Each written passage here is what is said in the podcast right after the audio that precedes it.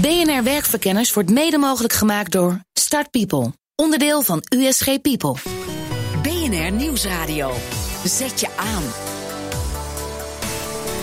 BNR Werkverkenners. Dat doe ik niet, want het staat niet in mijn functieomschrijving. Thomas van Zeil. Die zin is binnenkort verleden tijd, want de functieomschrijving maakt plaats voor de rol. En welke rol onze werkverkenners, de elf personen die een dwarsdoorsnede zijn van de arbeidsmarkt, spelen in hun organisatie, dat hoort u nu. Werkverkenners Update. Bij Agmea werken ze op een aantal plekken al met rollen in plaats van functies. Bijvoorbeeld bij FBTO en Centraal Beheer, vertelt Egmond Borgdorf. Dat zijn een aantal afdelingen waar heel projectmatig gewerkt wordt. Uh, en waar ook vaak meer kortcyclische projecten uh, zijn. En mensen vaak in verschillende rollen op verschillende projecten gezet worden. Een aantal afdelingen werkt dus al met rollen. Maar hoe zit het dan met de rest van het bedrijf? Dat misschien wat technisch. Wij, wij hebben generieke functieprofielen. Dat is eigenlijk één A4'tje. Dus wij hebben niet meer de traditionele functiebeschrijvingen van vier, vijf pagina's. Die na het opstellen in de onderste la verdwijnen. En wat is dan de functie of rol van Egmond zelf? Dat is een hele goede vraag. Dat weet ik, dat weet ik niet. Dat weet ik niet eens. Tot zover deze update. Wil je meer weten over onze werkverkenners? Kijk dan even op de site bnr.nl slash werkverkenners. De bijdrage was van redacteur Laura Walburg. Mijn gasten van vandaag zijn Rolf Baarda, eigenaar van bureau Baarda, gespecialiseerd in beloningsmanagement. Dennis Eversdijk, consultant van Berenschot en Joris Beltman, spraakmaker bij Voice, zakelijke telefonie. Welkom allemaal. Joris, om bij jou te beginnen. Spraakmakende gast. Wat doet een spraakmaker? Een spraakmaker dat is gewoon een hele leuke naam, denk ik, voor iemand die werkt op de marketing en de communicatie, in het marketing-communicatieteam van een uh, bedrijf. Maar het moest allemaal net wat hipper bij Voice. Ah, vonden we wel leuk. En uh, je gaat al snel toe naar een functienaam op het moment dat je, um, de, dat je marketing-communicatie manager heet bijvoorbeeld. Dan lijkt het meer op een functie. Wij werken in rollen. En dan vonden we wel spraakmaker wel een leuke rolnaam. Ja, en jij traint ook mensen om in hun rol te groeien. Wat is er nodig voor die mensen om in een rol uit de verf te komen? Wat er nodig is, ik denk dat het nodig is dat mensen veel vrijheid hebben binnen de uh, werkzaamheden of binnen de verantwoordelijkheden die ze hebben. Dat ze, um, als ze autonoom zijn, dus zelf beslissingen mogen maken. En dat ze veel vrijheid hebben, denk ik, dat, dat, uh, dat ze echt goed uit de verf kunnen komen. Dennis Eversdijk, Berenschot, wat is het verschil wat jou betreft tussen enerzijds die functieomschrijving en anderzijds die rol? Nou, het verschil tussen een, een hele gedetailleerde, uitgeschreven functiebeschrijving en een rol is de mate van abstractie. Uh, dus een rol is een wat generiekere beschrijving van wat je komt doen, wat je komt brengen. Uh, en een gedetailleerde functiebeschrijving, die, uh, die, daar staat in detail in wat je aan taakjes gaat doen. En als ik het dus vertaal en een beetje overdrijven ligt, dan weet je überhaupt niet wat je komt doen. Misschien op hoofdlijnen. Ja, in hoofdlijnen dat helemaal, klopt helemaal. In hoofdlijnen weet je wat je komt doen. En vervolgens maak je afspraken met elkaar. Of leidinggevende medewerker. Of een team dat zelfsturend is. Dat maakt niet zoveel uit. Maar dan maak je afspraken met elkaar over wat je daadwerkelijk gaat doen. In de zin van toegevoegde waarde leveren. En wat zijn die afspraken waard? Want misschien maak je over een maand alweer nieuwe afspraken. Ja, dat kan heel goed. Dat, uh, als dat uh, past bij jouw organisatiemodel. Dan maak je iedere maand opnieuw afspraken. Rolf Baarda van het beroemde model Baarda. Hoeveel, hoeveel rollen onderscheid jij? Ja, ik heb een uh, model. Ik denk dat het belangrijk is, eventjes het uh, woord rollen. Uh, rollen heeft met gedrag te maken. En het model dat onderscheidt, wat ik tenminste hanteer, dat onderscheidt acht rollen. Maar dat zijn niet wat ik noem horizontale rollen. De een moet kunnen adviseren en de ander projectleider zijn en dergelijke. Maar het zijn verticale rollen. Met andere woorden, hoe hoger je komt in de organisatie, hoe moeilijker de problematiek. En hoe anders de rol dus wordt die je binnen de organisatie speelt. Dus met, um, uh, dat je weer ander gedrag moet laten zien om binnen die rol succesvol te zijn. Je noemt het verticaal, je kunt het ook hiërarchisch noemen, want het gaat van helper tot strateeg. Dat klopt, um, maar dat wil niet gelijk zeggen dat de een leiding geeft aan de ander. Maar als je met hiërarchisch bedoelt, dat is steeds um, echt substantieel moeilijke problemen, dus vanuit een ander perspectief weer kijken naar het werk, dan klopt dat zeker. Ja. Ik heb het net ook aan Dennis gevraagd, het verschil tussen die rollen en die functies. Dan gaat het dus ook om autonomie, om een beetje zelf te kunnen bepalen uh, en afspraken te maken over wat je precies komt doen. En jij koppelt het meer aan gedrag. Ja, maar ik denk dat we ook uh, wat dat betreft over hetzelfde hebben. Hè. Het uitgangspunt is uh, gedrag. Um, je moet wel weten wat er van jou wordt verwacht. Dus dat is toch waarmee je begint. Uh, en de een gebruikt er nog steeds een functiebeschrijving voor. Maar ik ben het er helemaal mee eens. Het echt helemaal uh, minutieus uitschrijven van een functiebeschrijving. Dat is al jaren uit de tijd. Uh, zo kun je niet met elkaar werken. Ja, ik snap dat jij het zegt. Want jij zegt mijn model is op elke organisatie van toepassing. Ja. Maar als je nu bij alle organisaties in Nederland gaat kijken... dan zullen toch de meeste organisaties wel werken met een functieomschrijving... in plaats van met een rol. Ja, dat is absoluut zo. En uh, wat je dus ook in de praktijk uh, ziet, is dat er veel problemen ontstaan, omdat uh, van een functie gedrag wordt gevraagd, waardoor de desbetreffende medewerker niet geleverd kan worden. En daar zie je het vaak misgaan. Dat is gewoon een mismatch. Dat heeft niks te maken met of je iets nou een functie of een rol noemt. Uh, maar dat heeft vaak te maken dat een functie dus een ander rolgedrag vraagt dan dat de medewerker in staat is om te leveren. Dennis Eversdijk, jij komt natuurlijk binnen bij heel veel van die organisaties. Ja. Constateer jij hetzelfde probleem? Uh, uh, ja, uh, waar het volgens mij om gaat is waar je als organisatie toegevoegde waarde op wil leveren. Dus je bent een organisatie en je hebt een doel, een gezamenlijk doel zoals de jongens van Voice, het doel hebben om de wereld een wat mooier te maken op telecomgebied. Dit klinkt alweer behoorlijk 2016. Hè? Je hebt een doel en je hebt een missie en daar ga je samen de schouders onder zetten. En je maakt de wereld een beetje mooier. Ja, en uh, de manier hoe jij je functie of je rol invult of vormgeeft, dat is eigenlijk een basismiddel om dat, om die, om dat doel te gaan bereiken. Is dit iets voor hele hippe organisaties? Uh, ook. Uh, je, kan ook een wat meer traditionelere organisatie nemen en vervolgens kijken in welke segmenten van je organisatie daar dit uh, beter van past. Uh, waar het op neerkomt is uh, waar je, overal waar je een knip in zet, dus in, in termen van het wegnemen van beslissingsbevoegdheid, het, het, het laag in de organisatie leggen van verantwoordelijkheden, dan moet je iets voor gaan organiseren in termen van coördinatie, overleggen, structuren. En je functie of je rol is daar een heel mooi basismiddel voor. Joris Beltman, overleg, structuur, dat associeer ik niet meteen met voice. Is dat um, te snel gedacht? Ja, het is wel enigszins uh, snel gedacht. We hebben, toen wij aan het groeien waren, heb je heel veel impliciete korte lijntjes met elkaar. Uh, in het begin, zeg maar, voordat je groot bent. En als je langzaam steeds groter wordt, is het wel nodig om, om goed met elkaar te overleggen, maar wel heel efficiënt. Daar hebben we een hele goede manier voor gevonden. Um, dat, die, dat systeem met Holacracy, is overgewaaid uit Amerika. En daarin um, heb je overleggen met elkaar. Um, die heel gestructureerd zijn met heel veel spelregels. Enigszins, soms lijkt het zelfs bureaucratisch, maar dat zorgt ervoor dat heel snel efficiënt beslissingen genomen kunnen worden. Door degene die rondlopen met een probleem. En die willen ze snel opgelost hebben met een eerstkomende actie. En dan mogen ze um, heel snel doen. Wat staat er bij jullie op papier als je een rol vervult? Welke afspraken zijn er gemaakt? Ja, we werken in een, een software die uh, uh, ondersteund wordt door Holacracy. En daarin staat elke rol expliciet beschreven. En een rol is een, uh, die heeft een naam en een purpose, een doel. En een, een setje met verantwoordelijkheden. Waar is diegene verantwoordelijk voor? En dat zijn geen werkzaamheden, geen taken, maar verantwoordelijkheden. Op die manier. En daar kan iemand dus ook op worden afgerekend, dat wel? Op worden afgerekend. Nou, iemand kan uh, Als je verantwoordelijkheden stelt, dan moet je daar ja, ook op kunnen worden getoetst, denk ik. Afgerekend nooit een hele lekkere term. Ik zou aangesproken worden op die verantwoordelijkheden, zou ik het dan noemen. Rolf Baarda, hoe maken die rollen organisaties flexibeler?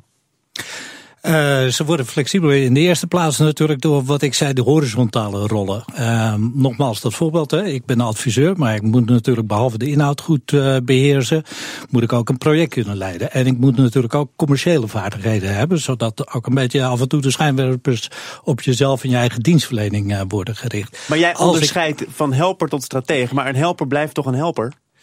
Ja, maar wacht even. Ik had het even over die horizontale rollen. Daarmee maak je inderdaad een organisatie flexibeler. En zeker in kennisintensieve organisaties, waar Voice ook een uh, voorbeeld van is, dan vinden dat mensen heel prettig om naar hun sterke kanten te gaan zoeken. Uh, maar dat laat onverlet natuurlijk dat als je een serie verantwoordelijkheden hebt, dat je ook naar die verticale rollen moet gaan kijken. Want ja, de ene pakket verantwoordelijkheden is nou eenmaal complexer van de aard dan de Dus dat zijn weer net andere competenties. Dat heeft niks met projectleiding of adviseren te maken. Maar het heeft met de moeilijkheidsgraad van de problematiek te maken. Dus die twee die moeten wel altijd goed uit elkaar gehouden worden. Joris, ik zag dat mensen die bij jullie werken dat waarderen met een 8,9. Dus ik kan me voorstellen dat als er nieuwe functies te vergeven zijn, dat er heel veel sollicitatiebrieven opkomen. Jullie zoeken nu iemand voor de commerciële ondersteuning en voor de technische ondersteuning. Klopt. Nou, stel het functieprofiel maar even, of de rol maar even vast. Wat, wat vraag je dan van mensen? Um, wij vragen, dat is de rol die we doen. De meeste medewerkers in onze organisatie hebben, die vervullen meerdere rollen. Maar de hoofdrol die je hebt bijvoorbeeld bij uh, commerciële ondersteuning, dan word je een adviseur. Dat is de rol adviseur. Uh, die rol heeft een doel, het aanbrengen van nieuwe klanten. En uh, verantwoordelijkheden zijn het schrijven van offertes, het uh, voeren van adviesgesprekken en dergelijke. Um, maar het klinkt heel generiek. Ik denk dat daar een gevaar in schuilt. Als je iemand voor een functie aanneemt, dan zeg je: dit ga je doen, daar ben je goed in, daar kun je op schrijven. Ja. En misschien nemen we je aan. En jullie vragen iemand voor technische ondersteuning, voor commerciële ondersteuning en that's it. Ja.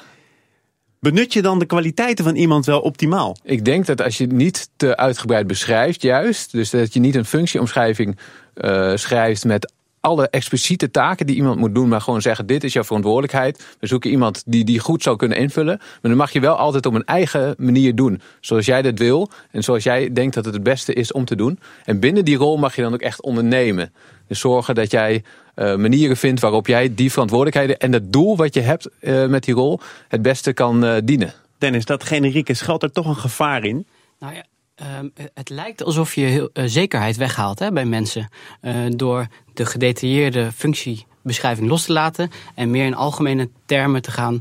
Ja, niet alleen hun zekerheid, maar ook hun specialisme. Nou ja, specialismes die kan je uh, toevoegen in je rol. Die kan je toevoegen in het gesprek dat ja, je hebt. als het een hele uitgebreide rol wordt, dan wordt het weer een functieomschrijving. Nou ja, daarom, heb je, daarom is het zo belangrijk om uh, zeg maar de cyclus van waar je, met, waar, waar, waar je met elkaar over praat, dus je performance cyclus eigenlijk, hè, uh, die is zo belangrijk. Um, uh, de gedetailleerde functiebeschrijving die is niet meer.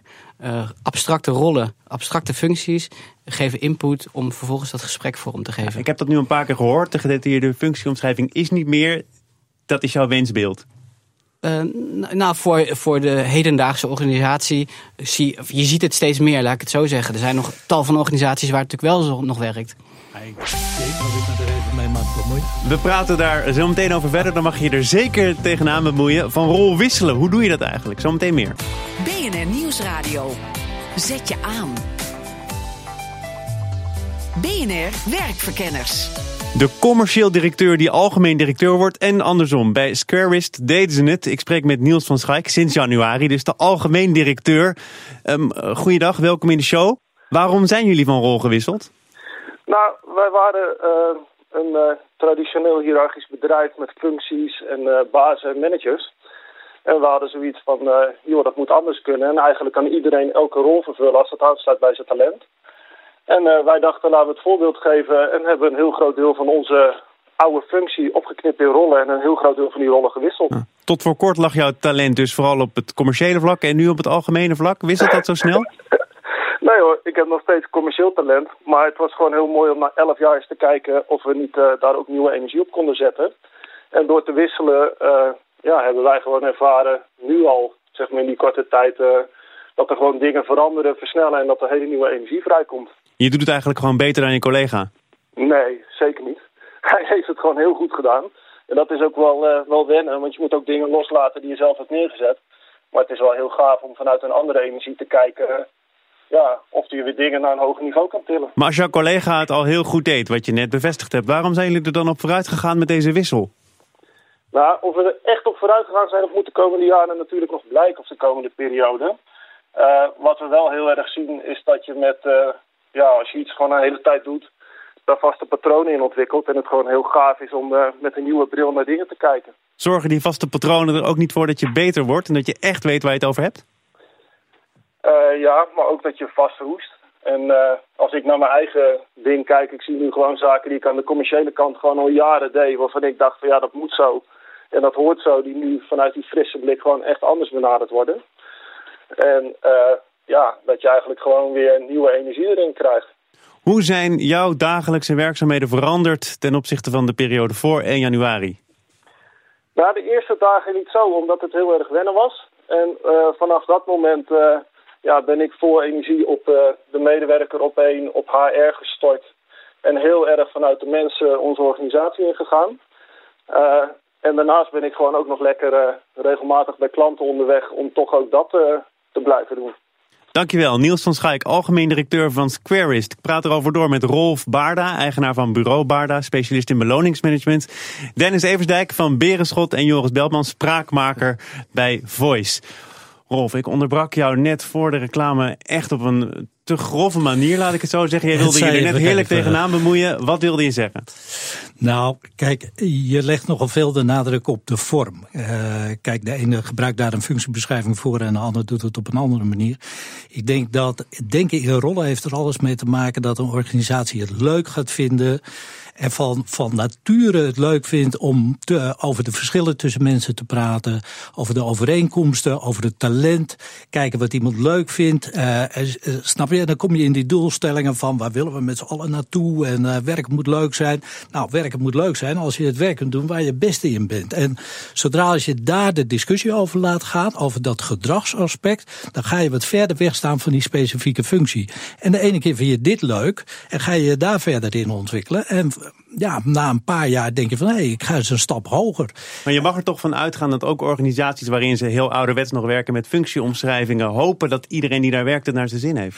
Zou je wel denken, maar je ziet ook veel heel behoudende culturen en die willen graag hele nauwgezette functiebeschrijvingen hebben. En als je aan de functiebeschrijving voldoet, dan krijg je een rechtvaardig, want dat vinden zij rechtvaardig, krijg je een rechtvaardig salaris. In kennisintensieve bedrijven zie je veel meer, en zeker aan de profitkant, dat mensen het juist leuk gaan vinden om over hun deskundigheden te praten, over hun ontwikkelingsmogelijkheden. En die verwachten ook van die werkgever dat hij systemen heeft, dat hij die ontwikkeling goed kan volgen, zodat het salaris er ook steeds op aangepast wordt. Ontmoet jij in die wat meer traditionele sferen toch nog veel weerstand? Ja, dat is zeker zo. Ik heb nog nooit bij de overheid heb ik een, eh, een opdracht eh, weggehaald. Maar kijk nou eens, als ik naar de gemiddelde beleidsfunctionaris bij lokale overheden kijk, dan denk ik, als ik naar competenties kijk, dat de helft niet echt wezenlijk verantwoordelijk voor beleid is. Dat heeft dus alles te maken met gewoon een functiebeschrijving maken, maar niet naar de consequenties aan de gedragskant kijken. Eh, en dat is wat kennisintensieve organisaties steeds meer gaan doen. En steeds meer vanuit die profitkant. Want ze kunnen daar, ze zien ook, als die talenten tot ontwikkeling komen en het werk leuk vinden, daar kunnen ze business mee maken. Dennis Eversdijk, jij komt ook binnen bij die organisaties. En met een beetje geluk zelfs bij overheden. Stel, die willen toch iets gaan veranderen. Waar beginnen ze dan mee? Uh, door eens met eens een kritische blik te kijken naar uh, wat voor werk uh, moeten wij hier met z'n allen realiseren om onze doelstelling, onze gezamenlijke doelstelling te bereiken.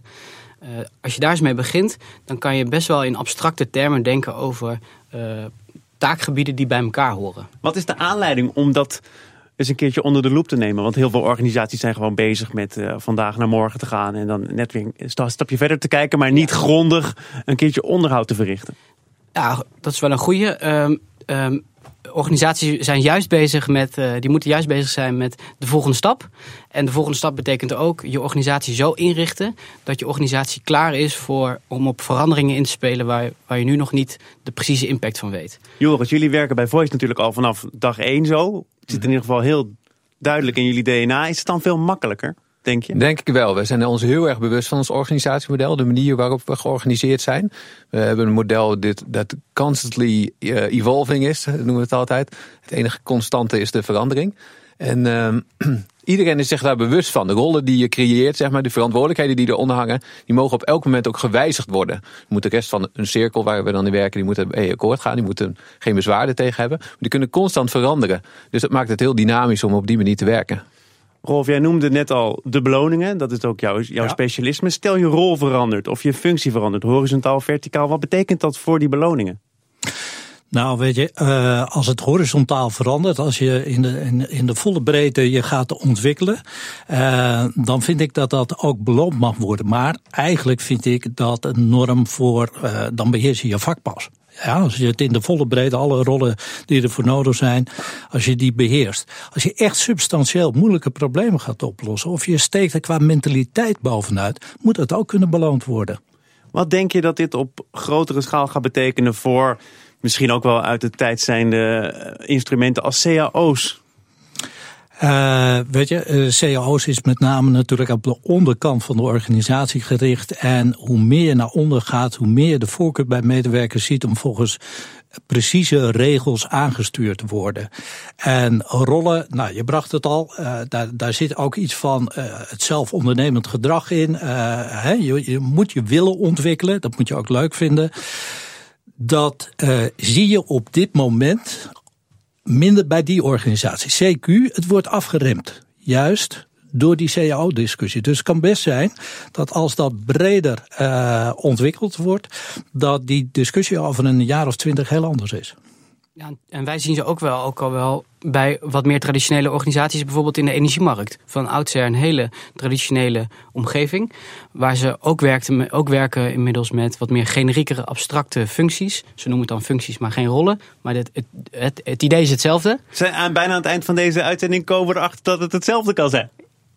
Nou ja, de, de essentie is, wat doe je ermee? Maar in principe, er moet werk verricht worden. En hoe, of je dat nou in een rol of in een abstracte functie beschrijft ik zie daar niet zoveel verschil Maar zie jij ook dat bijvoorbeeld een discussie over cao's deze hele ontwikkeling af kan remmen binnen bedrijven, binnen organisaties?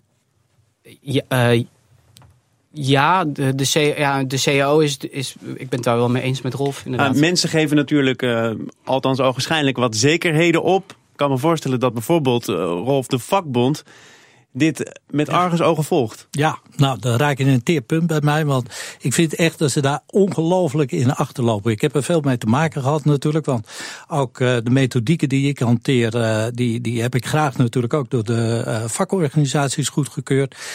En dan zeggen ze toch weer, uh, hè, dan willen ze een heel eind meegaan. En dan zeggen ze, ja, dus het gebeurt allemaal heel professioneel. Maar wij willen alleen maar zaken doen met de ouderwetse analytische systemen. Zo heet het dan. Hè. Dan worden er puntjes gegeven voor functies en daar... Makkelijke toetsen? Makkelijke toetsen, dan kunnen ze echt de controlefunctie erop uitoefenen. Terwijl als het om gedrag gaat, dan verplaats je de discussie natuurlijk... tussen die leidinggevende en die medewerker. En dan heeft de vakorganisatie er niks meer mee te maken. En die grip willen ze consequent houden. En dat plaatsen eigenlijk buiten de discussie met moderne bedrijven als Forge en dergelijke.